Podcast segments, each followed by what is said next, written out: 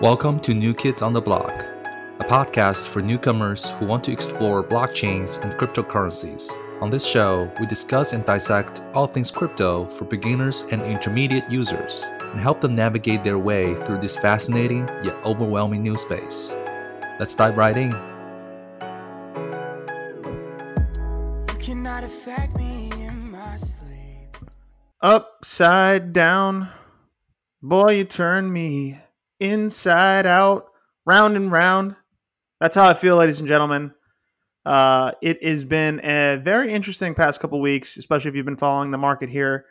Uh, new kids on the block are here to set you guys straight uh, with a new episode this week. Welcome back, everyone. You have uh, your one of your co-hosts here, Fodi, uh, joined with his colleague Yidu. Yidu, are you upside down or are you inside out? I am uh, slow and steady sitting on my seat right now. I am just riding this thing out. Ride the wave, baby. Ride the wave. Yeah. Okay. I think, I think uh, this has been obviously a quite interesting week in terms of the the market uh, movements. Uh, there's a lot of news to get into, which we will in a second. Um, but yeah, I just want to take a moment to to you know tell our listeners that you know what you have seen, experienced this mark this week in this. I'm gonna cut this part out. Uh, what we have experienced in this market this week is is quite normal if you're relatively new to the market don't feel like oh this is the end of the world where where every everything's going to zero and you know it's okay if you that if you feel that way because i used to when i just got started but just know that everything is fine you know we're going to recover from this and the future is bright But Yidu, um, I don't know what you mean by that because Bitcoin is now not not worth a trillion dollars anymore. So clearly, you must be ta taking some crazy pills, man. That's all. Everything's over bitcoin's under a trillion dollars It's only 950 billion now. I mean, it's outrageous. Um, oh no, man, market cap right now currently. Uh, so guys, we're recording Thursday, December 16th, and market cap of Bitcoin is 900 billion. So start buying, um, you know, gold and bullets uh, because the end is near. Um, right? Am I uh, am I losing it a little bit or what? What's going on? No, I think you're just you're just playing the the the the, bear um, role for tonight, which is Yes. great. Just you know, we can have a little bit about dynamic perma bear versus perma bull situation going on here. Yeah, I mean, I have some of my investments as well. Um, so for any of any any listeners that have investments in in uh, any high growth tech stocks, Hmm. um, they're also kind of taking a bearish look Yeah, on the world um, because. Uh, well, let's just get into it. Yidu. I mean, you know, we're two minutes in, and we got to talk about Jerome Powell and his flip floppiness. Uh, for any Yeah. listener that doesn't know, would you educate them on Jerome Powell and why he's important to tonight's episode? sure. Yeah, Jerome Powell, he is the um the Fed's chair chairman, and he is one of the the key, I would say, um, decision makers in the U.S. Uh, financial and fiscal policy system. and uh, the reason why he become uh, very important especially this week is there was a fed reserve meeting earlier this week where um, the us policymakers um, decided to uh, well first of all they laid out the plan uh, for uh, the fiscal policy for the remainder of 2021 and also 2022 and in that plan they specifically called out a a need to what they call taper tapering. Uh, what tapering is means is the um, the slowing of the the bond buying activities um, by by the Feds, and basically, as we know, you know historically the U.S. has been very, um, I would say, uh, very uh, liberal in terms of the, the bonds buying. You know, basically we're printing a lot of money and then we're buying our own bonds uh, to to pro- crop up the market, and that has you know obviously negative uh, externalities um, specifically, you know, from the inflation perspective, right? They used to think, oh, the the inflation is only transitory. That was uh, Jerome's actual words just three three weeks ago, and now he's coming out and say, oh, by the way, we we we have to take the transitory out of the word out of the sentence and say, you know, we are having real inflation right here. Right. So all of that's becoming real. It's having a real impact on every every person's life. You know, we're seeing higher and higher prices when you go to the grocery store. Everything's getting much more expensive and you know the wage is probably not catching up. You know we're going to find out very soon how the, wage is fair in, in relation to the, the housing prices or in the commodities price. But this tapering mechanism is is allowing the customer uh, is allowing the us government to slow down uh, the printing of the money and also the buying of the the bonds. So effectively at least in the short run it's going to hopefully uh, slow down the inflation a little bit and that also opens the door for raising the interest next year, uh, which is another key point that was mentioned in the address. Um, basically, you know, they're opening up the possibilities of raising interest possibly multiple times next year, um, you know, in order to stimulate the economy. So all of that might sound bearish for Bitcoin uh, to begin with, but interestingly, you know, the market actually bounced from there and you know we can, we can see that very clearly in the charts you know once they announce that you know they're going to taper this year and then potentially raising interest next year actually the market reacted pretty favorably. Um, i think both bitcoin and eth went up you know in a short period of time. And yeah we can talk about why that's the case but on the surface that's what happened this this week. Yeah, and shout out Jerome Powell, uh, friend of the pod, a personal friend of mine. Me and him, uh, we have we try and have drinks uh, once a quarter uh, and talk about things like this. And you know, when he he's still coming on the show next time, right? He he he will be. He promised me that he'll be on the show. Uh, it's just a you know it's a complex time for him. But um, mm, shout out yeah. to him. He's a he's a nice guy. Um, but uh, listen, I mean, on a serious note, I this is not a unique thing that the U.S. has been doing, right? So I think. Um, you know, interest rates. I think the um, uh, Royal Bank of, of England also recently raised interest rates by a quarter of a point. Um, like this is having externalities, as you mentioned, outside of just U.S. markets, and I think when we think about kind of the, pandemic economics of the world, um, a lot of different uh, countries and and and um, uh, you know different types of um, uh, organizations globally have been investing in artificially inflating their markets because of the impact that COVID has had, right? And we're, we're kind of seeing like it.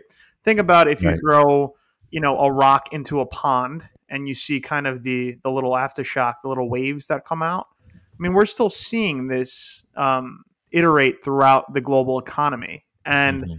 what I'm really curious about, and what I want to hear, kind of your thoughts are on why did the market bounce? Because if the Fed says, I'm going to raise interest rates next year, typically that means, you know, it's a bearish outlook, right, on the economy as a whole.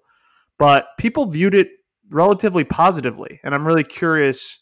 Um, obviously, it bounced yesterday. Yeah. It's back down today. But I mean, why did why did that happen?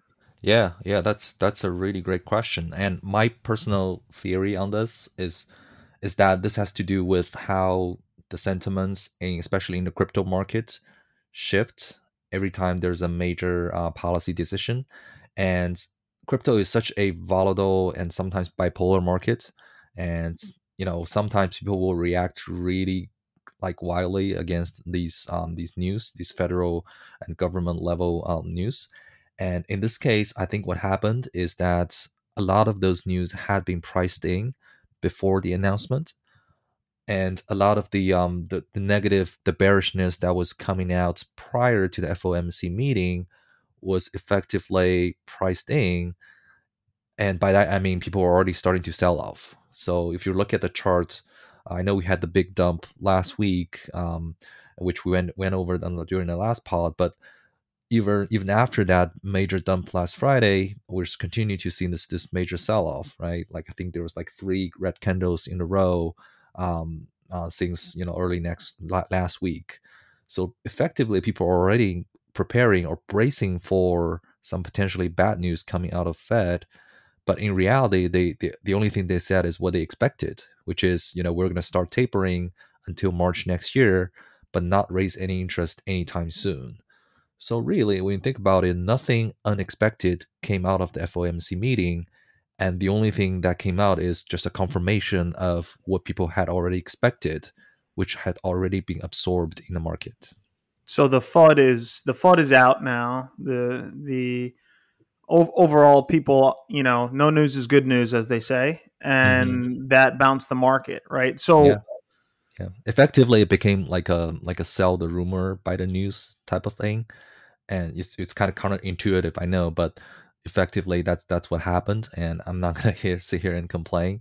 And to your point earlier, like how the legacy market has reacted seems to be slightly divergent from the crypto market, um, which makes sense, right? The legacy market is more uh, is less reflexive compared to the crypto market like people there are more like big players institutions you know um who uh, you know can probably it takes a little more time for for them to react whereas the crypto market is very again you know retail heavy. Even if we, we have a lot of institutions in cryptos now it's still very ref- highly reflexive. So people tend to react much quicker and also you know bounce back much quicker in my opinion. Yeah, I mean, and you would think that due to the fact that people view crypto or at least Bitcoin as a stored value as an anti-inflationary mechanism. I mean, you have people coming out left and right talking about it. Um, you would think that it would it would be more divergent from the traditional markets, but I think you know being tied to fiat and traditional type of securities causes you know somewhat of a similar relationship. But um, you know, I think I or at least what I would hope to see is starting tomorrow something change. I know we're going to talk about that later in the pod, but Mhm.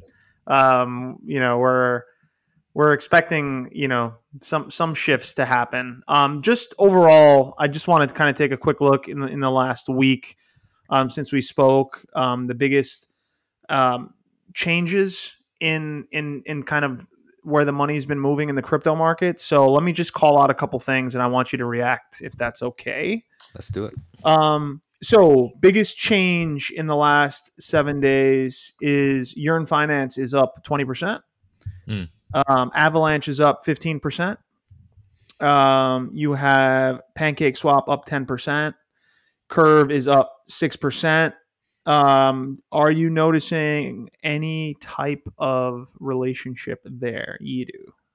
um those are all of your bags How did you know? No, I'm, no. Um, they're they're not all my bags, but they are all DeFi Right. um, related.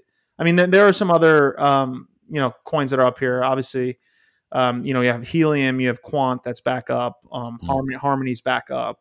Um, but you know some some of the DeFi making a, a resurgence as the market has been kind of relatively horizontal for the past couple weeks. Yeah, yeah, yeah. I think I think that's a, that's a great observation, and um, I think there are, there are some fundamental news that's coming out that's kind of behind those bounces, especially with Yearn. I think they just released um, Yearn version two uh, just today, um, so that's a big you know bullish news for them. And Yearn has been for those listeners who are relatively new, uh, it's one of the OG DeFi projects. They've been around. They threw the DeFi 2020 summer DeFi. Uh, sorry, it's called DeFi Summer 2020. Um, they were one of the, the the main, I would say, headliners, along with your Aaves and Compounds uh, and other protocols. So the problem with DeFi, um, I guess, Yearn specifically, is their growth has been anemic, to say the least, in the past six months. While all these other layer one chains are just flying, so they really have been left behind in terms of their growth, right? So it's not really that surprising that um, Yearn has come out to say, "Hey, we're gonna release our version two that's gonna try to compete with all these uh, what we call DeFi 2.0 protocols, Mm-hmm. and hopefully, you know, they're going to to kind of re reinvigorate themselves and then um, get back in the game." Yeah, I'm going to put my tinfoil hat on here for a second, Mm. and uh, I want you to check me here. We love But- our uh, conspiracy theories. Yes, yes. Uh, there is no spoon. So listen, I wonder if the kind of the the stop stop law, you know, the the loss harvesting that I think a lot of folks are probably doing, or at least big players were doing here at the end of the year, especially while the market was down, is kind of starting to turn around. And while people are waiting for things to move, they're dumping their money back into um, various staking um, protocols and uh, yield farming, et cetera, right on the on the, on the DeFi Oh, yeah. front. So I'm just curious, you know, what what and I mean, so I, I've seen a lot of stuff going on. I mean, we've been talking about the DAOs and the, the revolution of the DAOs the past couple weeks, and some people are completely underwater, right? Um, I think the greatest thing I learned about those um, protocols, at least the the Ponzi-nomic types of coins that we talked about, is once those tokens go down in value, people are underwater immediately, right? Right. So if if the if the you know Time Wonderland or Olympus doesn't maintain its its value, um, people that have put a tremendous amount of money in in there to uh, to stake, um, you know, they quickly become underwater. So curious to see um, how that market rebounds because it it, it kind of has been a, a good underpinning of liquidity for a lot of these different markets, right? So Yeah, I- think you hit hit on something really important there, right? It's the rotation game that's been going on, frankly, for the entirety of 2021, and especially at the end of the year when you know the big players, the hedge funds, they're probably starting to close their books. They're going on vacation, and they're like you said, they're pro- probably harvesting their losses, closing the, the trades.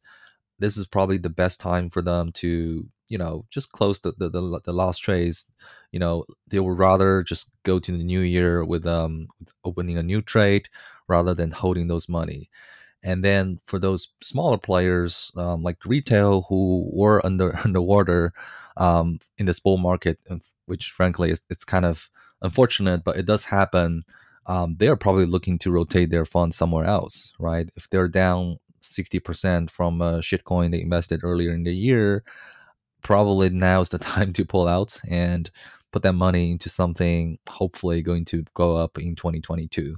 So the rotation game is definitely happening right now. And the only thing I have to say to that is never pull out, kids. Never pull out.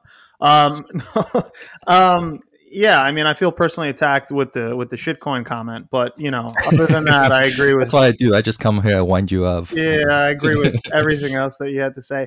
Um, so uh, my tinfoil tinfoil hat was off. It's, it's back on again. Okay. Okay. Now I have another Let's hear it. wild theory. Okay, so Oof. We've been thinking and we've been traditionally looking at markets in a very cyclical manner right? And we, we've been talking about this for a couple of weeks right? Where every four years this you know the crazy bull market happens. Mhm. you know the halvening of bitcoin and all that causes these astronomical or at least it correlates with the bull market that's been associated with crypto. And i think i mentioned in a previous pod that personally i think we can't really think of this this particular market um, the same way that we did four years ago or two years ago, et cetera, because of the, the state of the pandemic and uh, global macroeconomic conditions and things like that. But what if? Are you still with me? Yeah, I'm ready What what if the bull market or the alt run was all of the NFT explosion that happened over the summer. And Hmm. now we are just in a very, very slow bearish turn, downturn, back to the depths and the abyss of crypto. What do you think about that, my friend? Well, that certainly you're not alone in that camp. Like, first of all, I don't I don't agree with that. I don't think that's the case, but I'll tell you why that that's that merits some considerations because if you look at how the market has historically reacted, we had either um, a single top cycle uh, like we did in 2017, or we have a double top cycle as as we did had in 2013. So if you look at the charts for um, for this year, it really simulates the 2013 double cycle, double top cycle, where we had one top, you know, earlier in the year, and then later on we had another top, which kind of parallels with it. So you could, I, I don't blame you for thinking that way because that's if you look at the chart, that's exactly what happened, you know, this year, right? You can argue that you know we're we're in this continuous distribution mode, you know, from the 69,000 top uh, or a few months ago to into the abyss using your words. So i don't like but but let me tell you why i don't agree with that because the main difference between um, 2017 and 2021 is that a there's a lot of institutional players right now compared to 2017 and the reason why we had that blow off the top event in 2017 was because it was retail mania and i can i clearly remember you know literally like everybody was talking about bitcoin like cnbc was teaching people how to use coinbase and we're talking buying ripple and saying that ripple is going to go to a dollar i don't know five dollar even ten dollars. Like all of that retail mania was so crazy that's why things just went completely bust you know towards january. And then from there it was just slow grind to to to to the abyss but this time is different in my opinion. And why is that different?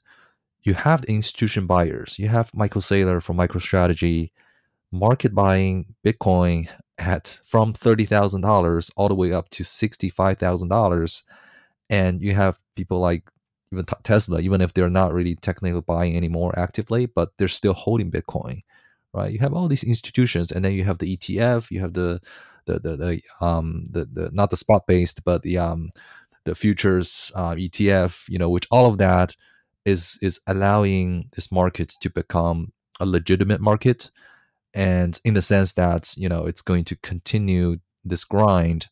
Like what we're seeing right now, in, in my opinion, is this this max pain period where like some people are trying to to getting they're they're waiting for better entry so they're dumping but there's also a ton of people who are trying to to to get in right they're they're trying to have a seat at the table but the, the price is too high for them so yeah i mean long story short I, I don't i just don't think this is it i don't think i refuse to believe that this is over sorry oh, buddy man that's so cute uh shout out to max payne by the way guy lost his whole family and uh, went after a whole gang and was able to cure mm. himself by taking painkillers. You can you could literally get shot and a painkiller would cure you.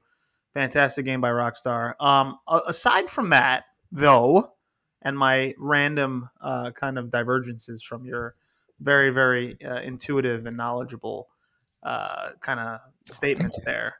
Um, I would say, and the only problem that I have with what you said, which I think you kind of started talking about there at the end, is the reason why we typically saw these traditional types of either altcoin runs or uh, you know um, other types of market runs in the past has been because the retail investors have been flocking in.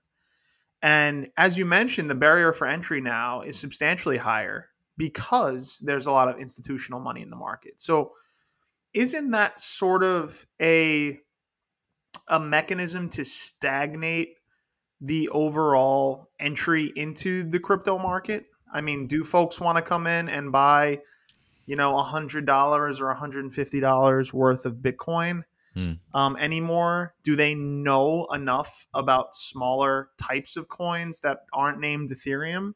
Right. To invest in? Do they have the knowledge to transfer money onto these alternative exchanges like KuCoin or download MetaMasks so that they can – you know exchange onto different uh, you know decentralized exchanges to get some of these smaller cap coins i mean yeah what what's what what are your thoughts on that there i mean yeah let, let, us be honest we're not going to sit here and pretend that the user adoption for especially retail you know is going well like if anything i think crypto has done a terrible job you know of onboarding new users you know trying to get them to to add not only adopt but also advocate for for the use of crypto. Like I think we are all at fault for not doing a better job with that, and which is why you know the not only the price is is one big factor for preventing users new users from getting in, but also the fact that you have to write down a 16 word seed phrase on a piece of paper and then safely store it and then connect your ledger device in order to make a single trade. Like all of that is stopping people from you know using crypto which is frankly quite disheartening to me right? And putting that to aside and i think there's still plenty of of opportunities to grow and i think you know to your point right maybe the users the, the the retail users is not there and if you look at the the bitcoin wallets by the number of bitcoins uh, holdings it's basically a, a whale's game by this point like the retail growth is very minimal and there, there's not really frankly a lot, not a lot of actions going on you know in terms of the, the main the majors right the, your bitcoin and ethereum are pricing people out and the fact that you know ethereum gas fee is extremely astronomically high does not help the case either so I might even starting to sound like you now, like the way I describe things. But um, I gotcha. I got you, man. You you you Jedi minded me into thinking we should be bearish, but no, I refuse to do that because I still think we're still we're still early, and we we're with all these institutional money that's come that's flowing into crypto markets. All I see is is big players. They're trying to play the game. If anything, the retail has already front run those institutional or even sovereign states. Um, you're looking at like even El Salvador, like their president is on Twitter, you know, market buying the dip, you know, which is fucking hilarious. um, so yeah, I mean, everything like I feel like it's going, like it's moving slowly, but in the direction that we wanted to go. It's just that the, I don't think that the, the, user adoption has been as good as we, we, we want it to be but I'm not afraid of that because you know once the institutions, your sovereign states are in it, eh, the you know it's going to make me so much easier um, to form that that basis, you know, for more broader adoption. Right. Yeah. I mean, so so the the and and I can give some inside information because I work in technology and I work in traditional finance, right? So there is a little bit of a rainbow at the end of these dark clouds. And what I can say is that you do see a lot of large, and this isn't like propri- this is nothing like proprietary. So I'm not sure. I'm not giving like any crazy information out there. But for folks that may not know, or you know, average people that may not know, you do have a lot of bigger banks now. Um, you see some of the banks out there. I mean, you know, Citibank as recently as I think it was last week just appointed like a new head of digital currencies or cryptocurrencies. You have a ton of new investment that are coming from traditional finance organizations. And there are even startups out there right now that are trying to marry together or provide a service for banks so that their hmm, customers Interesting.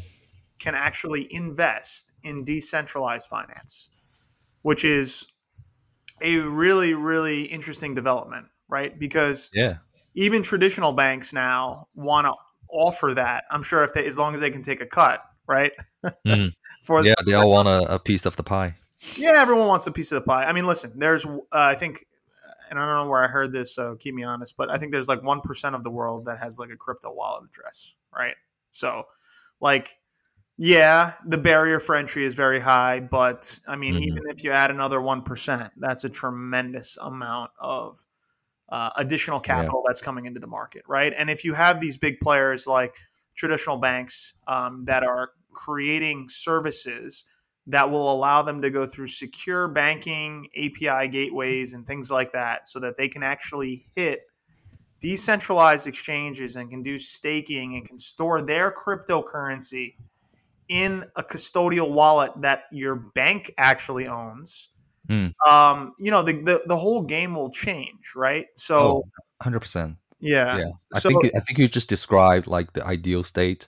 Well, maybe not ideal state in a crypto person, but like in the an average person's perspective, like they can take advantage uh, of all the the crypto gains or the high APYs, but also have the assurance of a traditional banking system. Well, so, yeah. So so here's the here's the deal, right? Like the dichotomy of the crypto world is that people don't want banks to have anything to do with this shit, right? They want a completely decentralized world.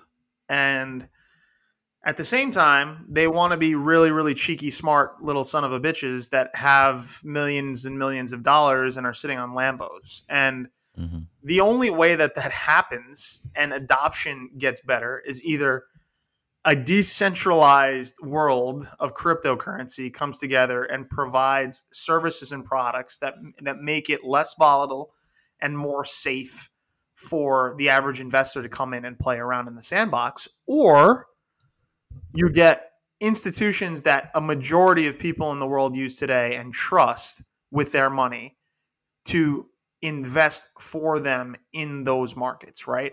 Which one to you sounds more likely? That wasn't that wasn't rhetorical. Like which one do you sounds more likely? I, I, I think yeah, definitely. I think the banks definitely will play a role in all of this. And the way I I think about it is almost like the ideal state is like a um like a mullet.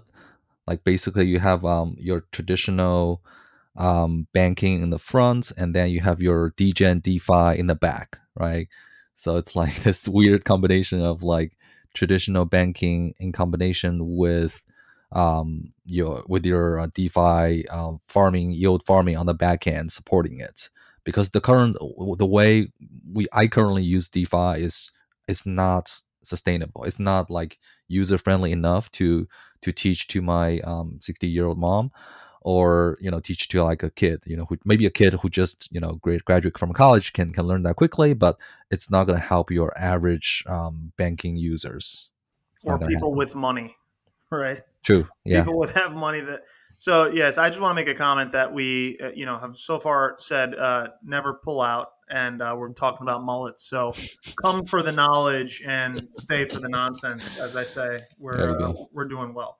Um, okay, so I, I, mean, last thing I wanted to say is that um, you know on this topic is that I think some of the technical analysis on Bitcoin looks rather bullish. Um, so the RSI and the stochastic RSI are like really, really low right now for Bitcoin. Um, and even with it being really low, I think we're still seeing some positive metrics um, on the um, on, on, some of the various different uh, indicators that we see on on, on the charts. Um, a right. lot of Bitcoin is being pulled off of exchanges um, still. Mm-hmm. Um, so just you know, last little comment, I guess, on um, what you're thinking about about Bitcoin, at least in the next uh, you know the coming months. Yeah, I mean the crazy thing about all of this this dump that we've had in the past two weeks is that it did not really impact the long term picture of Bitcoin. Um, if you look at one of the key measures for that is uh, you look at the simple uh, moving average.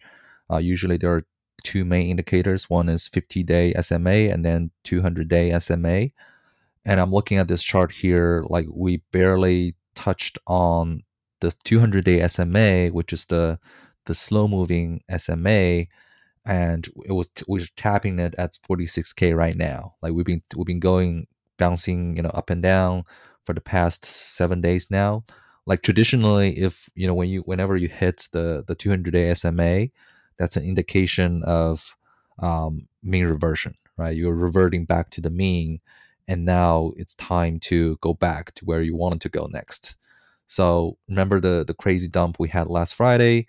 We basically wicked below that what I think was 46k at that time SMA, and then just quickly uh, re- retrieve above it, and then now we're just bouncing above it. You know, usually that's a good, pretty good way of, of telling you know where the market is going. Like we know we're in mean reversion state, but if this thing wants to keep go up, now is the time to to get in and then go back up.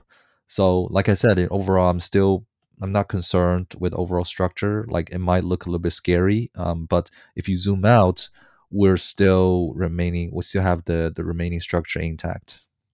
Right, and just for folks that don't know, really quickly, the SMA is a simple moving average. So it's just an indicator, uh, technical indicator that can aid in determining whether or not you know a price will continue to move in one direction or the other, right? Mm-hmm. Uh, yeah. Bullish.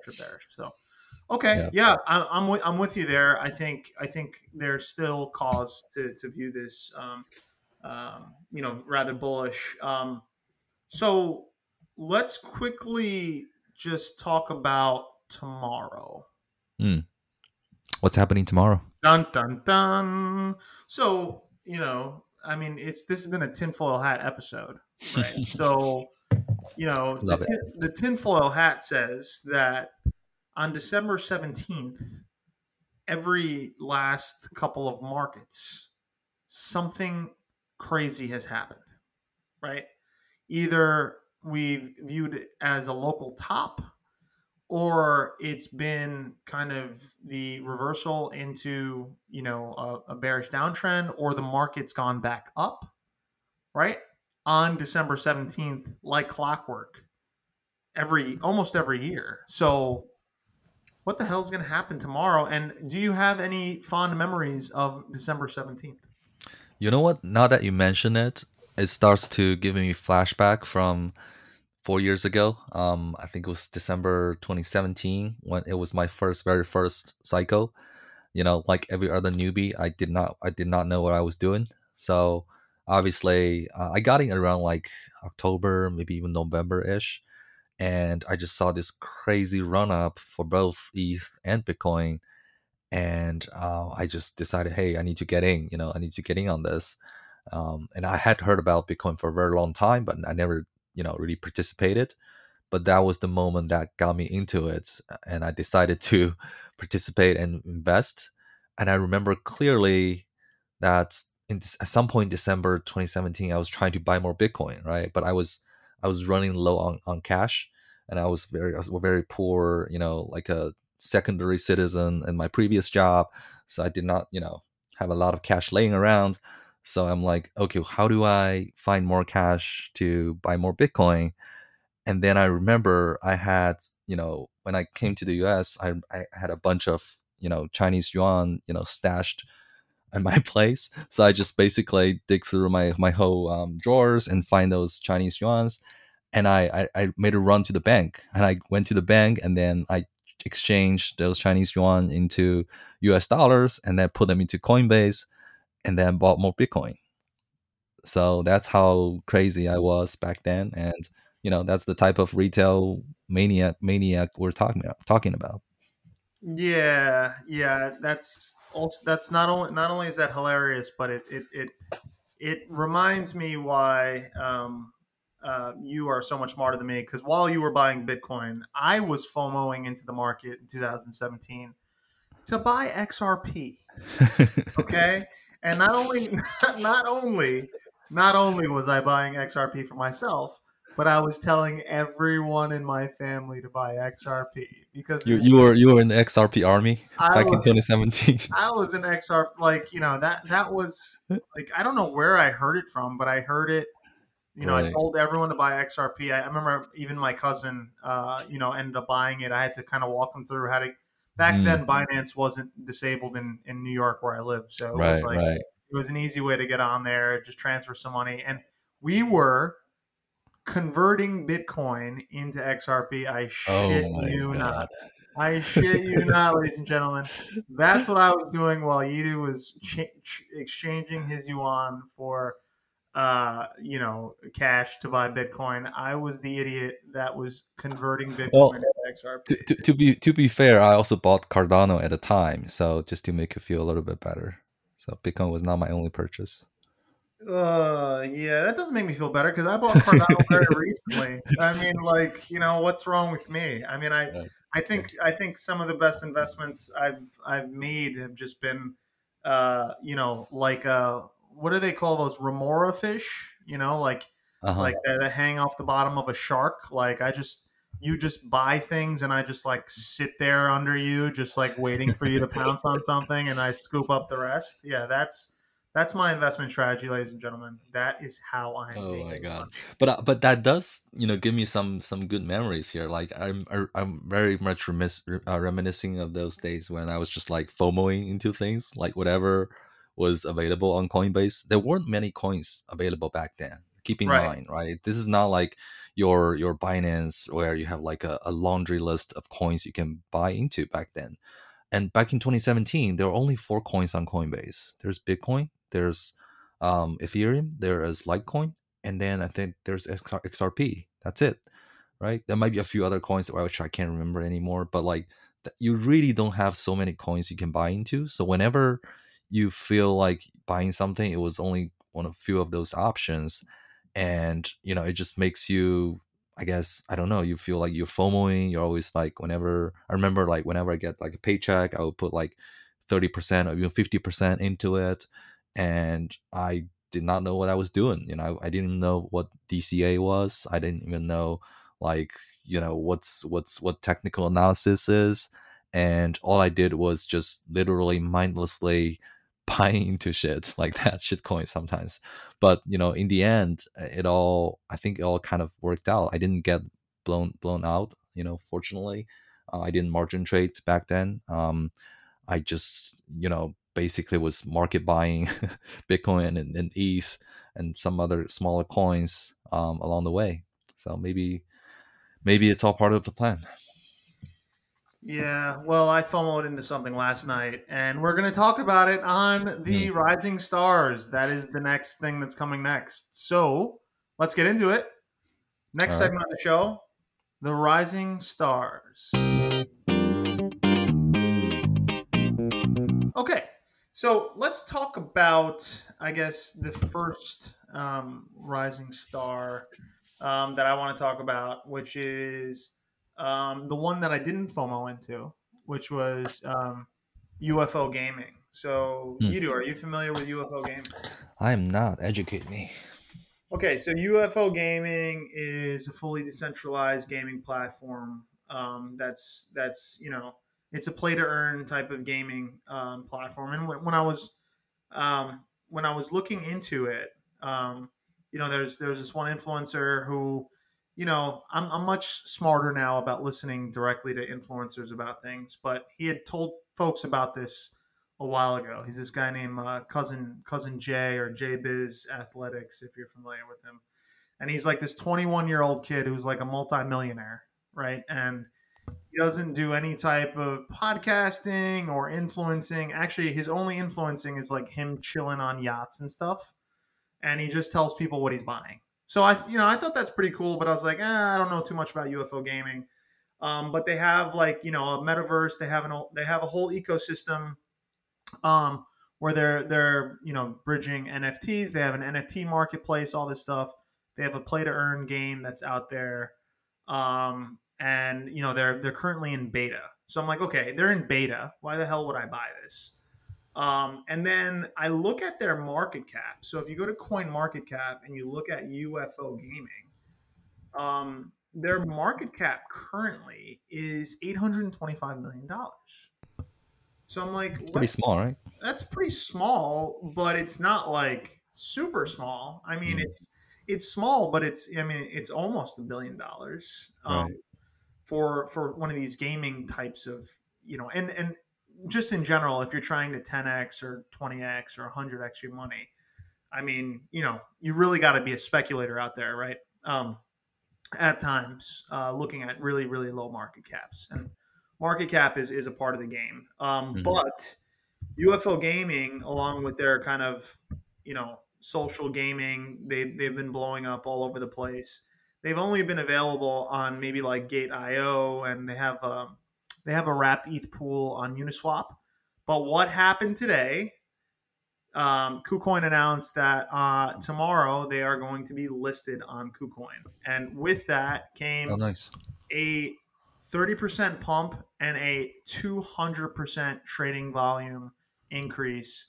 They did over 37 million today in trading volume and they're up over 30%. So their market cap yesterday was about 600 million. Mm. Um, and they're already up to 825 and I suspect they're going to pump even higher. So UFO gaming out there, if you're looking at FOMO, do your own research. Do um, you know, uh, not financial advice, but uh, one of the Right. rising stars and projects that I've been looking at.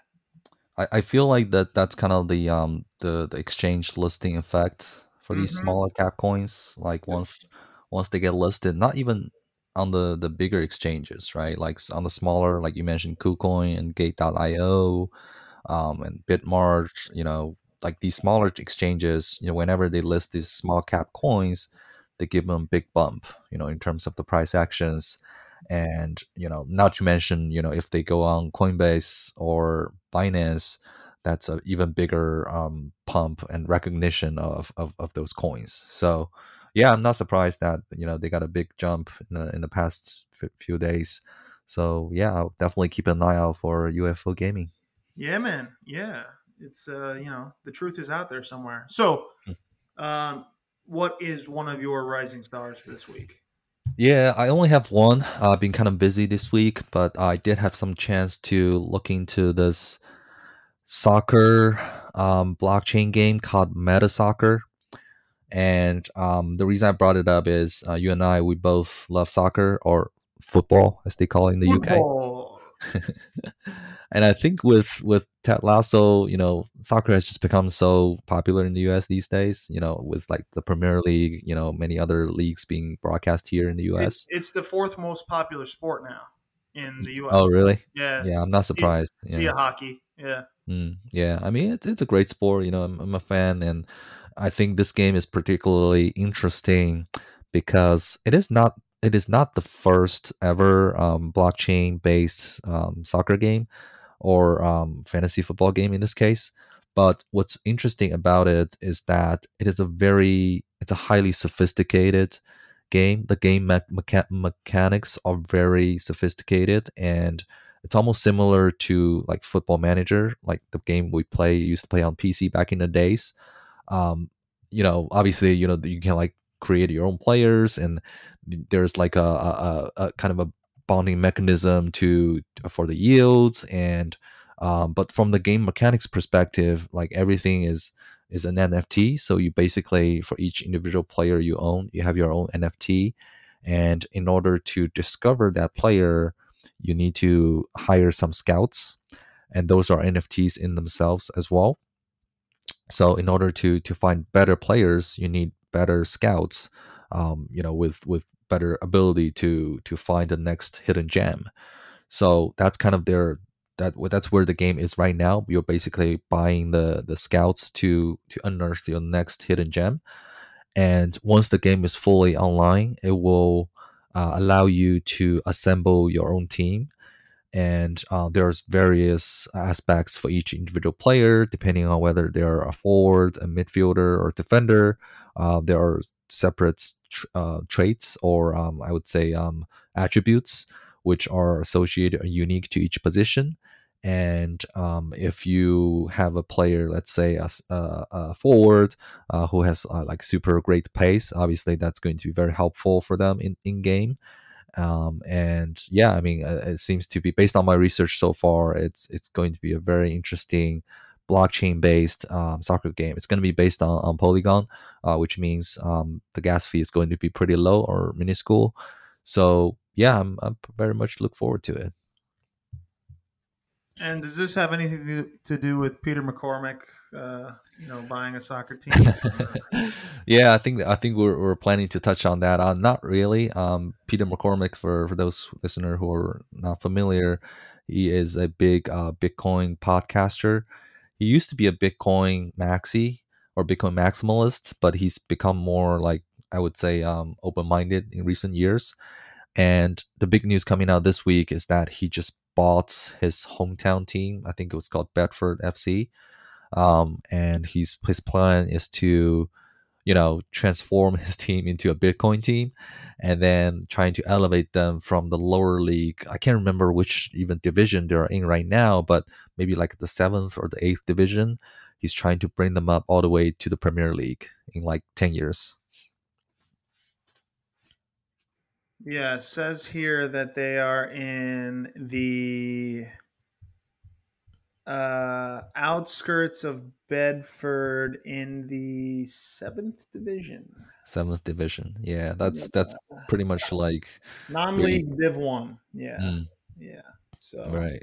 I think it will take what like if you do like really well i think i'm trying to think of you probably know this better than i do. Like when was the last team that did like double promotion like years in a row? Was it like brentford or probably maybe like Brentford. Yeah, probably Right. Brentford, which is an English Premier League team. Yeah, Mhm. now. yeah yeah so he's he's he's trying to replicate brentford's success by you know bringing this team from the lower league all the way up and he's also trying to uh, educate every team member about bitcoin like he's trying to really use bitcoin as leverage to uh, not only raise more money but also like educate the mass and hopefully will will help the team compete uh, athletically on the field Yeah, just pump some Bitcoin into their uh, into their computer chips Right, in the back, right. and you know, just power them up. Put the battery in the back, as they say. Yeah. Um, yeah. Speaking of Polygon, though, since this runs on Polygon, I want to talk about Mhm. my next rising star, which is NFTB. Are you familiar with NFTB? Yeah, I, I do have heard of NFTD. Um, I, sorry, NFTB, and I understand it, it is a a um kind of a NFT platform which is going to allow users to to lend and um, getting yield from their NFTs. Is that is that right? Yeah, exactly. So it's an interesting, interesting concept. Um, it has, you know, concept of launch, launchpad swaps, DeFi instruments, a marketplace, and they're planning to kind of marry that together. Now, the interesting thing about it is that it's going to be multi-chain. So they're going to support Binance Smart Chain or BSC, the Cardano, ooh, uh, and then also Polygon and Solana. Um, so you know it will be able to bridge together kind of a this this marketplace where you can do interesting things um, on that marketplace. I full full disclosure FOMOed into this last night Hmm. um, while it was kind of pumping a little bit. But interesting thing about it is that the market cap is only 35 million. Um, Mhm. The fully diluted market cap is over 300 million. So, you know, we're it's at about a 10% of the circulating supply currently. Um, and if you look at similar types of tools that are out there, there's no reason why something like this can't 10x or even five, you know, 5x, 10x to, to get up to 100 million in market cap Right. um, especially as it you know you know gets gets towards its um, its um, you know more more fully baked out release right so Yeah, yeah. I, I do like the fact that they're multi-chain. Uh, I think that's going to be very important uh, in this market because you know I do believe it's going to be a multi-chain world. Hmm Ethereum is not going to dominate everything. yep Um, we do need to have like smaller chains to support. You know, speaking of growing, growing the user base, user adoption, multi-chain is going to be instrumental for that. And I'm looking at their um, tokenomics here, as you mentioned, that they are a relatively small market cap. 39 million seems minuscule, you know, in the grand scheme of things. And um, circulating supply, they have about 170 million tokens um, within the total supply of um, nine- 994 million. So there's not a lot of circulating supply out there, um, which could be a good thing um, because basically it seems like they're not emitting their coins very quickly, uh, which kind of controls the price um, a little bit. So yeah, I mean, I'm definitely I've been keeping an eye on on this for a while. I do think the kind of the financialization of NFTs could be the next big thing, right? Like Yep. we already talking about fractionalizing NFTs, but you know, what about lending and borrowing? What about like DeFi? What about doing DeFi on top of NFTs? What about you know using NFTs as collateral Collateral. to Yep. borrow money so that you can fund your own purchase so that you don't have to sell your favorite um, Bored Ape or crypto punks right Yep. so all of that is i think it's happening it's growing and yeah i'm definitely excited for this project myself Yeah, and they're taught so that like they they compare them comparing themselves to Rarible, OpenSea, Nifty Gateway, etc. They're Mhm. claiming, you know, multi-chain support, which none of those other marketplaces provide. right The cost to transact is under a dollar. The energy consumed to mint an NFT on their marketplace is substantially less, you know, from a green perspective than any of those other marketplaces. They provide certificates of authenticity, which only SuperRare out of the other, you know, main mark, you know, NFT marketplaces provides multi-language support and direct charity integration. So hmm they'll, they'll allow you to at the end of the year when you are getting towards tax season you don't have to loss harvest you can just donate right to get some tax benefits back as well. Right. Which is super super cool. And it's a project that i'm really interested in. I'm probably going to dca into it over the course of the next couple of months um, they they had their investment they're on multiple um, you know uh, centralized exchanges now right so right um, yeah really interested yeah And- I, I think I, I might just FOMO into you know myself after the show you say this every week, but you never do it. You, know? you, you just you just lie to the listeners, and I'm just here hitting you up like, "What are we buying this week? What are we buying?" No. but uh, but yeah, cool. Um, so uh, those are the rising stars. I think we are almost an hour in. So I guess in, in closing here, is there anything else you wanted to touch on this week, Yidu? Not much. I, I guess just cl- to close it off, I, I think you know I know we, we had some exchanges in terms of you know how how should we think about this market, and um, I would say whatever happens, like always try to k- keep a clear head. Like don't um, and I, am guilty of this myself. Like sometimes I spend way too much time on the market, you know, observing the market and basically like over investing myself. And crypto is is a long game, right? Like it's it's 24 seven. It never sleeps. So make sure you get enough rest. Make sure you don't drive yourself crazy over some wild price fluctuations in the short run. You know, when you feel down, you feel you feel under the water. Um, zoom out you know just think to yourself what's going to happen five years from now? Is this investment still going to be good five years from now right? So think about that way that's going to make you feel better and make sure you're you know always healthy but also mentally but also physically. Yeah the way i see it if you want the rainbow you got to put up with the rain. And um, that of course mm. was said by the great dolly parton um, some of the the most famous uh, uh, you know celebrity jugs out there um, of all time, and you know live that guys. And um, yeah, exactly what Yidu said. Don't listen to anything that I said tonight, and listen to everything said. Um, so that'll be it for us. Uh, we will catch up with you guys if anything crazy happens.